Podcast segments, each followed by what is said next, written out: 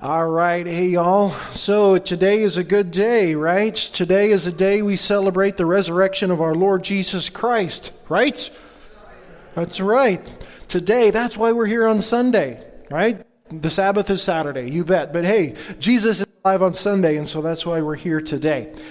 So, As as we're getting this dialed in and, and, and Daniel's getting this switched over, I'd like for you to know that on December eighth at uh, at Evangel Church, just down the road on Broadway, we're having our cluster charge conference together. One of the requirements is that it's announced from the pulpit.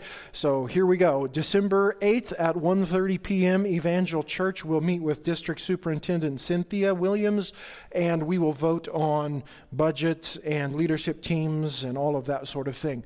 More information to follow. But I just wanted to make sure you have that. Now, for our goofing around here, if you have your device, you can go to minty dot com and then type in that code nine five two four nine eight, and you can vote along with us here. What's uh, what? What do you prefer? And if you don't have a device, just shout it out. What you? Which one of those you think is first? Prime rib. Prime rib is good, isn't it? Yeah. No, I don't know. Salmon. Salmon's a little fishy to me. I don't know. I Atcha, dad joke, right? I'm sorry, Maddie. I'll try to scale those back.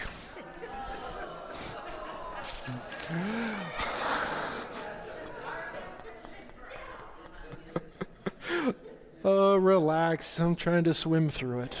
All right. Prime rib's winning. Then why do you all eat turkey on Thanksgiving Day? I'm not eating turkey this week, next week. I've ruined enough of them. I'm not cooking another one, or or trying to cook another one.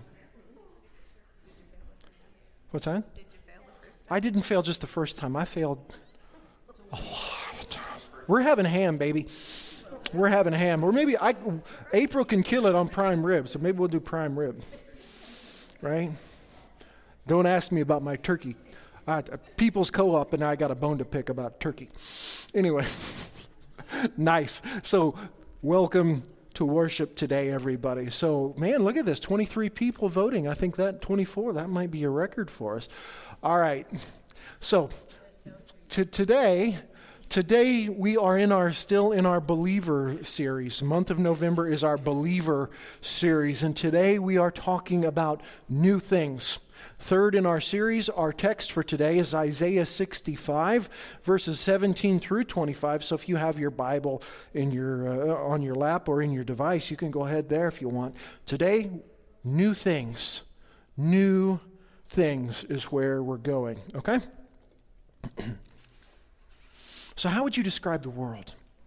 Right? I mean, how would you describe the world? Is it, is it, you know, it's it, it's a pretty pretty great place, or... Well, it's pretty so-so, especially for some people, or, you know, all the way at the far end, the world is an awful place, and there's lots of wickedness and evil, and how would you describe the world? That's that's a good question, because most, most all major philosophies and most all major religions, you know, I don't know if this is, I just totally stole this off of, let's call that, yeah, that's the Iberian Peninsula. Never mind. Okay, so most major philosophies and most major religions of the world, they see the world as a broken place, right? I mean, that's kind of it, especially human societies and humans themselves. We're, I mean, most every major philosophy, most every major religion says, oh my goodness, this place is a train wreck, and we need to fix this. Now, everybody goes about it a different way, especially the the major religions, right? Buddhism, you try to get off the wheel, and, and you know, your five elements go back into, you know, the, the, the universe, and Hinduism does something different, and Islam does something different. Today, we are going to talk about the Christian view of the world and how it gets fixed.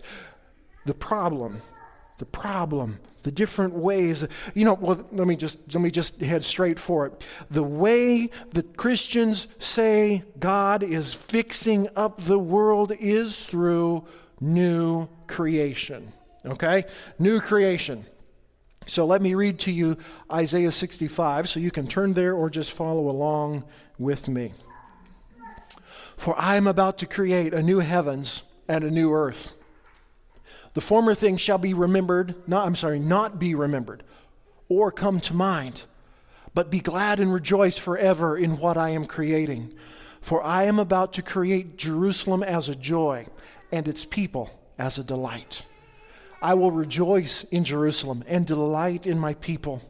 No more shall the sounds of weeping be heard in it, or the cry of distress. No more shall there be in it an infant that lives only but a few days, or an old person who does not live out a lifetime. For one who dies at a hundred years will be considered a youth, and one who falls short of a hundred will be considered accursed. They shall build houses and inhabit them. They shall plant vineyards and eat their fruit. They shall not build and another inhabit. They shall not plant and another eat. For like the days of a tree shall the days of my people be, as my chosen and my chosen shall long enjoy the work of their hands. They shall not labor in vain or bear children for calamity, for they shall be offspring blessed by the Lord, and their descendants as well. Before they call, I will answer. While they are yet speaking, I will hear. The wolf and the lamb shall feed together. The lion shall eat straw like the ox, but the serpent, its food shall be dust.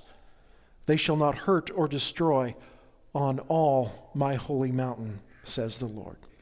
Isaiah sixty-five, seventeen through twenty-five, the word of the Lord. Verse seventeen. Is it for me, right? Now this version, the N R S V just says, for I am about to create a new heavens and a new earth. Other versions will say, behold, I am about to create a new heavens and a new earth. I love that. The former things shall not be remembered or come to mind. Behold, I am, behold, I am about to create a new heavens and a new earth. So here's the main point, guys, that we can believe that in spite of our weakness, the weakness in your life and my life, in spite of our weakness, in spite of the weakness in our churches, and goodness knows there's a lot of that, in spite of the seemingly endless problems of pain and wickedness in the world, God is bringing about good through new creation. In spite of our flaws, weaknesses, and what seems to be evidence to the contrary, God is bringing about good through new creation. Okay? Now here again, back to, behold, I am about to create a he- new heavens and a new earth. So, how important is the concept of new creation to our Christian faith, in your opinion? And uh, go ahead and vote here. And if you don't have a voting device, just say it out loud so I can hear. Very, very. Okay, yes, very. Okay. Someone? Very. Very, okay. I'm seeing a pattern here. Okay.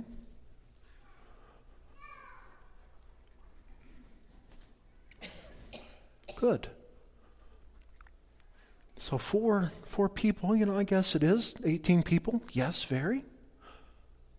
Okay. So keep your keep your thinking in mind here as we move through the rest of our, our twenty minutes together.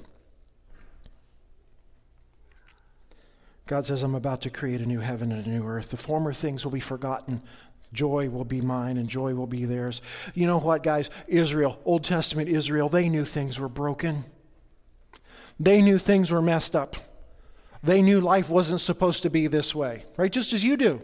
They weren't stupid. They weren't, you know, people of, of fuzzy understanding. They, they knew that the world was broken. They knew that people were not created for evil. They knew that evil was not supposed to be here. They knew that something needed to happen to make it different. And you know what they did? They believed that God would fix it, and they prayed that God would. Okay? They waited. They waited for God to show up and make things right. They wanted God to come and redo what had been broken so very badly by evil. They had the promises of, of many prophets that the coming day of the Lord, the coming of God, Isaiah, there's lots in Isaiah about, I'm coming, right? I'm coming. And and we're going to have somebody sing Wilson Phillips, Hold On for One More Day at the end of service. I'm kidding. Because they said I couldn't sing very well and I shouldn't try. I get even. Okay, no, I'm kidding. They had the prophets who were telling them, you know, guys, hold on. God's going to make things right. God's going to make things right. You got to hold on. Things will get better. They had all of these, all of these things. They had these promises in Isaiah sixty-five that one day God would act. And you, you can hear all the ones from your Sunday school remembrances, right? The lion and the lamb, and a kid will, a child will lead them, and nobody's going to get hurt. They'll they'll pound their they'll pound their swords into pruning no pound their swords into into plowshares and their spears into pruning hooks. They will do away with their garments that are filled with the blood of war. They'll burn them. You know, Israel waited for that. Israel knew that.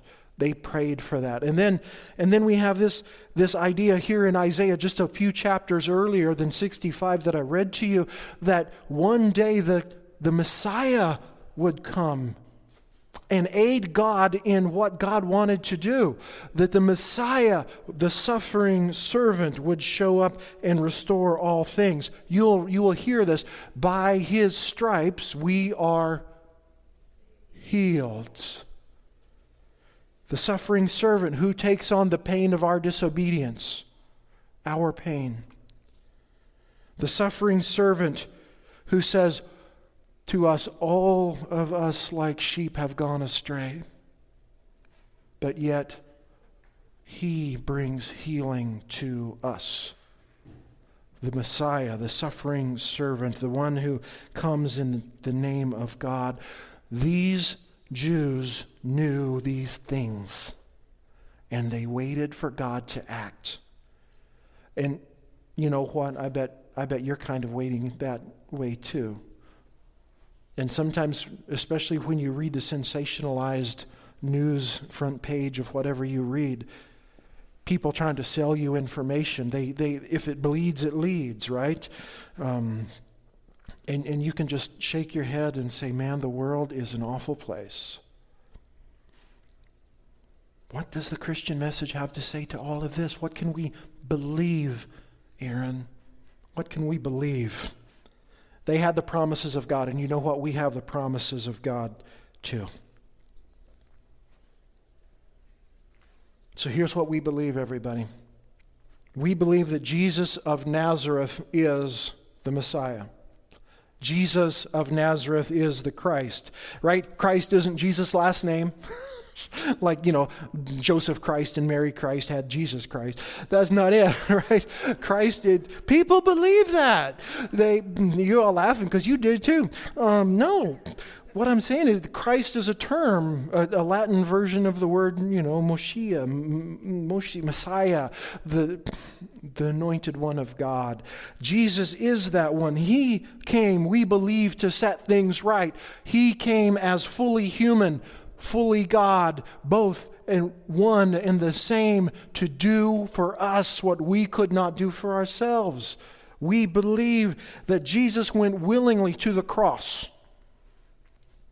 The pain of the cross. He went willingly, knowing, believing that what he was doing there would accomplish good for you and me and all of God's creation. Right? We should all be nodding our heads in this, right? We believe that Jesus on that cross defeated death and evil. And then when we connect it to Easter morning, resurrection morning, new creation shows up in the dark of that first morning. And like we talked about an hour ago in, in discipleship class, with a few apostles, a few women, new creation dawned upon the world.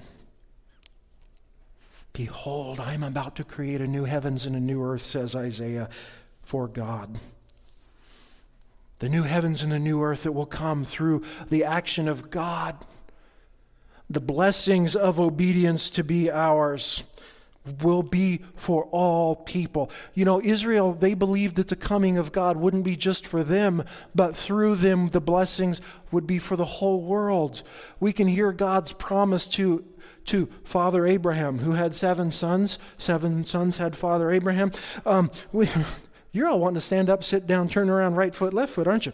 Anyway, I loved that song as a kid. As a hyperactive little child, I'd about make myself pass out from being dizzy, turning around so much.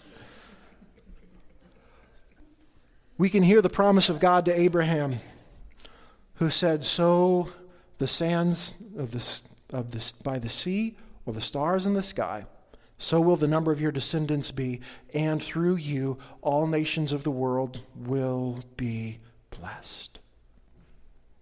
Jesus, descendant of Abraham, a blessing. New heavens and new earth. No longer would things frighten us. No longer is death to be feared. Although, if we're honest, we'll say, yeah, I'm still kind of afraid of death.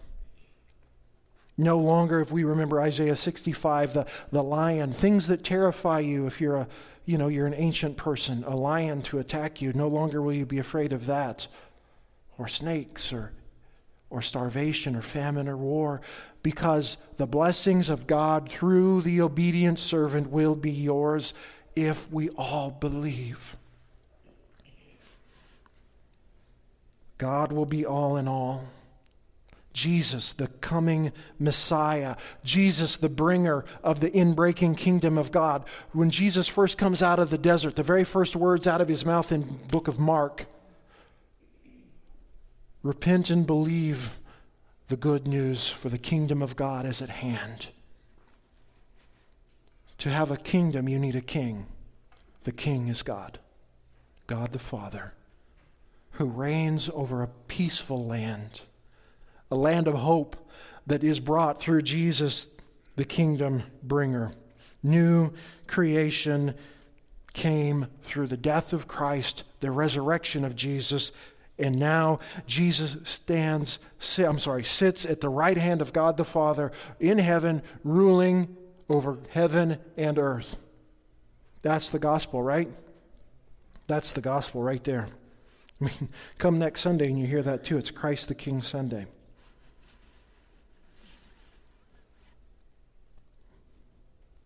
So Aaron, how can we ever evidence this? You know, you, you're, you're saying a lot of great words, Aaron, and it sounds awesome, but I know me. Yeah, I know you too. You should be ashamed. No, um, no, I'm kidding. I know me, and I am ashamed. How in the world? We see around us. What? How can this ever evidence the righteousness of God, Aaron? How can we be like this? How can we be like the Sermon on the Mount that Jesus says, you know, you love people and you don't get mad at them. You you forgive, and you know, how you how you do all that stuff. Well, you don't.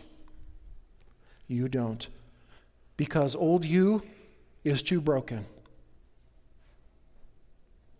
Old you gets in a lot of trouble.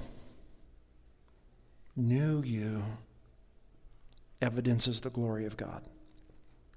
New creation you evidences the beauty of God, the hope, the forgiveness, the mercy of God.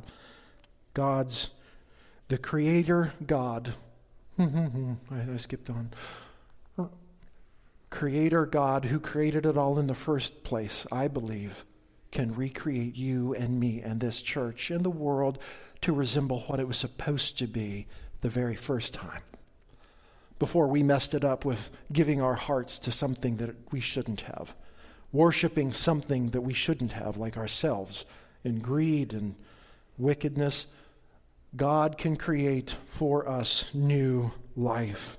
Frail disciples that we are, frail followers of Jesus that we are, God himself intervenes on our behalf and recreates us into the image of Jesus, who is alive, so that we might evidence new creation.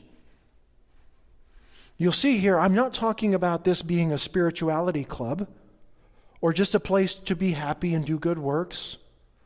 This is a place of new creation.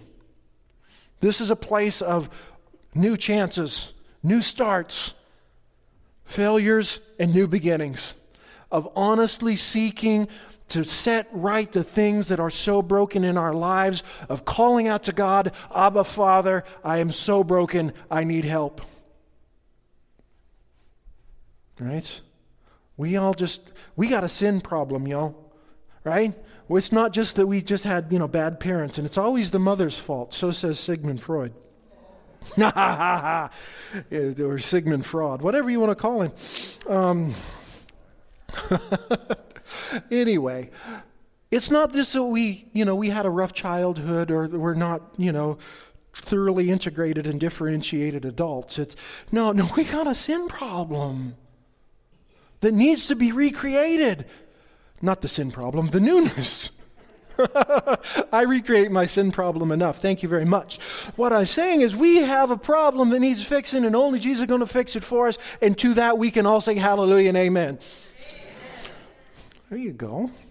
Thank you for that. Okay, what you got? What's that? I'm very confused about this. So what's your question? What are you confused about? I'm just, I'm just confused about all of it. Okay, what are you confused about, Manny? About everything. Okay, what's the first, what's the starting point of the confusion? Um, why God um, even made us if he knew, like, we mm-hmm. were going to do something wrong, then why did he even create us? If God knew we were going to do something wrong, why did he create us in the first place? Okay, let me give you an example. I believe in love, and I wanted to be with somebody. And I happened to meet this gal at college. Her name was April, right? I didn't know much about her. Um, and you know, and we, we long story long, um, we we got we got married about six years later.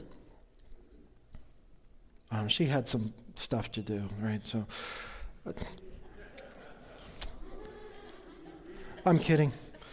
Can anybody let me have a room in their house? Anyway, um, I'm kidding. So back to Maddie's question. So now I chose, when I decided to ask that young lady to marry me, I was terrified. She could be an axe murderer. And I'm not kidding. She could be a well-disguised psychopath. Cute, but psycho, right? Um, she could be uh, going to... to die in a car wreck in on our honeymoon. Our children could come down with blah, blah, blah. There could be nuclear war. The earth could end. I could come down with cancer. All of those could happen. She could turn on me. She could say, you're an awful man and I hate you. But love takes risks. For the love, for the beloved. Okay? God knew, yes, God knew we might mess up. And in love, there's always a chance. But God says, I'm gonna, these, these I, I love. I make these, these I love. And then I mean, gosh, not even like three years into the world, if you want to, into recorded world, if you want to think of it that way. Adam and Eve mess up. I mean, for goodness sakes, it's in the, that's on like the sixth page of the book. After the table of contents, it's the very first thing. I mean, this shouldn't be called the Holy Bible. This should be called stupid humanity. And God's action to save them from themselves. Okay? That's the saga. That's the saga. And I kid you not, that is what this entire thing is all about. You are you are beneficiaries of God's saga to save stupid humanity from themselves. Okay? Part this is this is uh, you know, like in movies, they release lots and lots of sequels. This is sequel number sixteen billion. God's efforts to save stupid humanity from themselves. And so, yes, God knew we would mess up. and yet he knew he would fix it. The entire Bible is the story of God fixing mess up until we get to that apex of Jesus, who once and for all fixes mess up. And all of the, and that's what grace is, right? I, I never see myself leaving April, even even though she, you know, does things that really, no, I'm kidding. April will never leave me, even though I do really annoying things. I mean, you're going to eat another pie again. Yeah. Save me. Make me stop. Okay. So, God, that so, so that's the part of Jesus. Jesus didn't come. Yeah, April's like, move it on. Jesus didn't come to wave a bony finger at us and say, oh, y'all going to hell.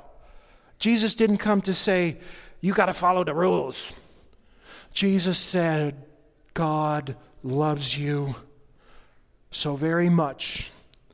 Your sin problem is now mine. I will take it from you. I will fix it for you and offer you a second restart. Like when your kid on the playground, you know, restart.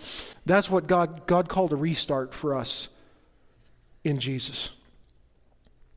And Easter morning when Jesus stepped out of that tomb, new creation. You see? That's why this is so important. Jesus isn't a guy who tells us how to be nice. Jesus is a guy who breaks the back of evil.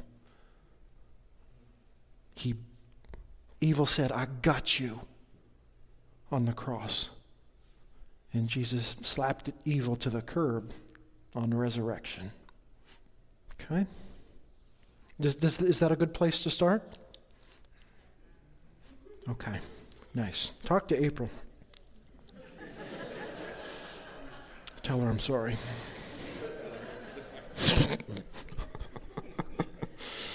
Eric, help me out, brother. Okay. I'm not saving you, sucker. No. All right. Now, when you've been grasped, when you've been grasped by that vision, that Jesus vision, when you, when I've been grasped by that Jesus vision, okay, I'm getting excited. I'm going to start bouncing now. When you get grasped by that vision, Jesus says, come on. I say, okay, where are we going? He said, you don't need to know. You just come on. And I start living in a way that new creation is happening and Jesus is alive. And I say, okay, buddy, let's do it. And we go and I live that way and you live that way. And the church stands up in a world going to hell. And the world stands up and says, no longer. And the world says, oh, but we're going to. And, and we say, no, you're not. And the world says, we're going to kill you. We say, we don't care. Because we know what happens when you kill somebody like that. Resurrection happens. Jesus says, follow me. We say, okay.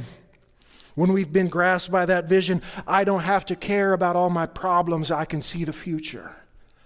When God comes to me and he says, Aaron, I know you're a mess up, but I love you anyway. Come on, your new creation. I say, okay, thank you for the second chance. And I move on.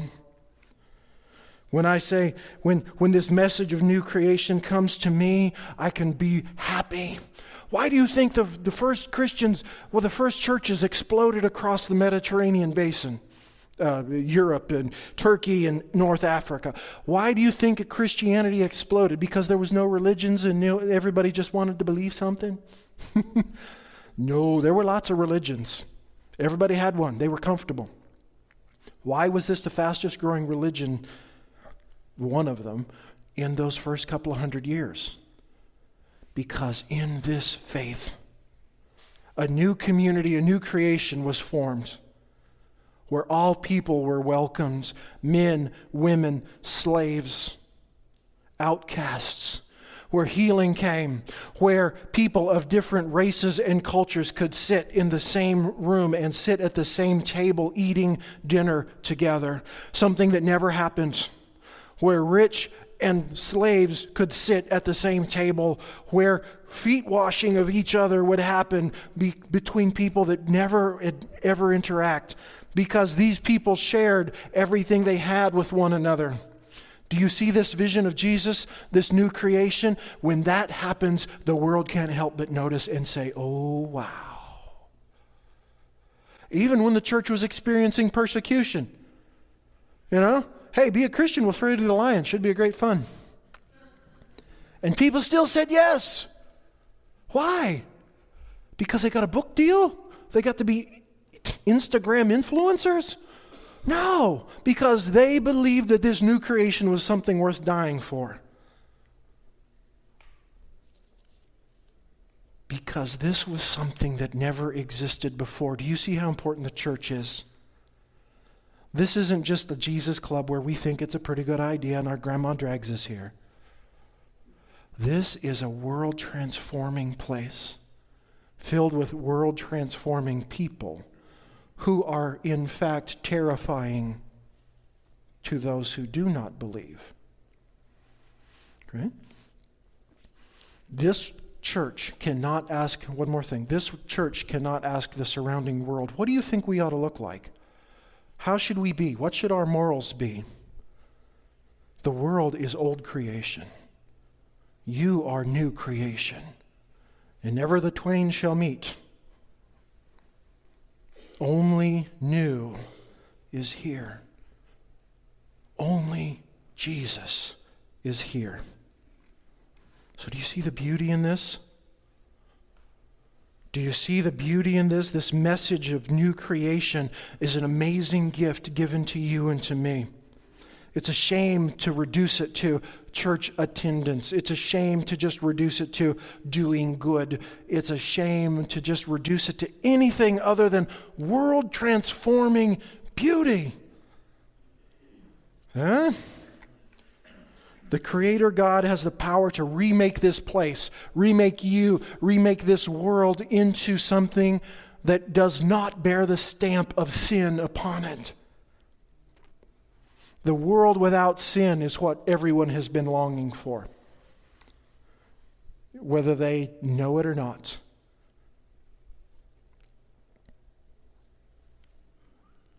So what should we do, Aaron? What do I do to become a new creation?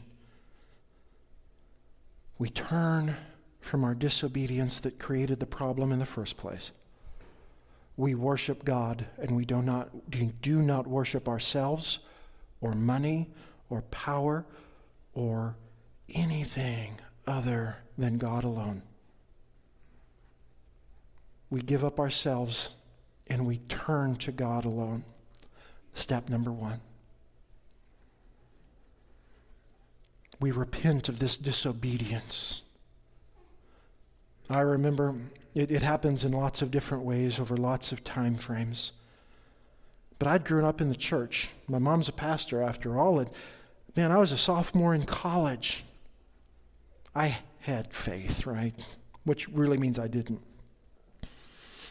And then one day when I was flying back to school, back to college, on a stupid little nineteen-seat airplane that I thought I was going to die in a fireball above Fort Collins, Colorado, I met Jesus for the first time. I couldn't stop smiling for a week because I knew that I had been given this free gift. And I don't know what your story is or where you've been, but all of us, If you've, if you've received that free gift of hope and mercy and love, remember that. If you want to know that today, just cry out to God. We may not know how to find God, but God knows how to find us. And we pray that the Holy Spirit would fill us every day and enable us to live in a new creation lifestyle. Not perfect. Not perfect. But those who daily consistently step forward into new creation, longing for the day when Jesus comes back and does it fully for that time. And then after we take care of ourselves, we turn outward and we start spreading the, the vision of new creation to those around us, our friends, our family. our communities. If Jesus were to design a city, what would it look like? Do that. If Jesus were to build buildings, how do you think Jesus would build them? Do that. If Jesus were to talk to men and women about the way they communicate in life, how would he form our relationships? Do that. How would Jesus build economic systems? Do that. Would Jesus build warplanes? Do that. You see? New creation comes, and it's terrifying to those who want old creation. But if this church is new creation driven, we will be the most terrifying people on the planet. We'll be like, we'll be like not terrorists, but gracists. Spreading grace wherever we go. And they're like, oh, great, here comes those people telling me I got to forgive somebody. Oh, great, here comes those people wanting to mow my lawn for free. Man, great, here comes those people telling me, smiling at me, stop smiling at me. Forgiving me when I punch them. Stop it. I'm making light of this point, but guys, see, we're different. We're not like old creation. You're new creation. And the first step we all got to take is to be new creation ourselves. Cry out, God, I want to be new. Hey, wait a minute, Aaron, is this an altar call? Well, I dare say it is, because I'm evangelical like that. I know that's in something different in Methodist churches, but I believe there's lots of ways to find God, and one of those ways is to pray on a Sunday morning. God, speak to me. And I'll invite you all to that today. But I want you to hear the call of God drawing us forward into something new today. Calling us forward into hope and love and peace, into new creation. That's the message of this church. Not that we're nice and we have donuts. That's a shame. But that we have new creation.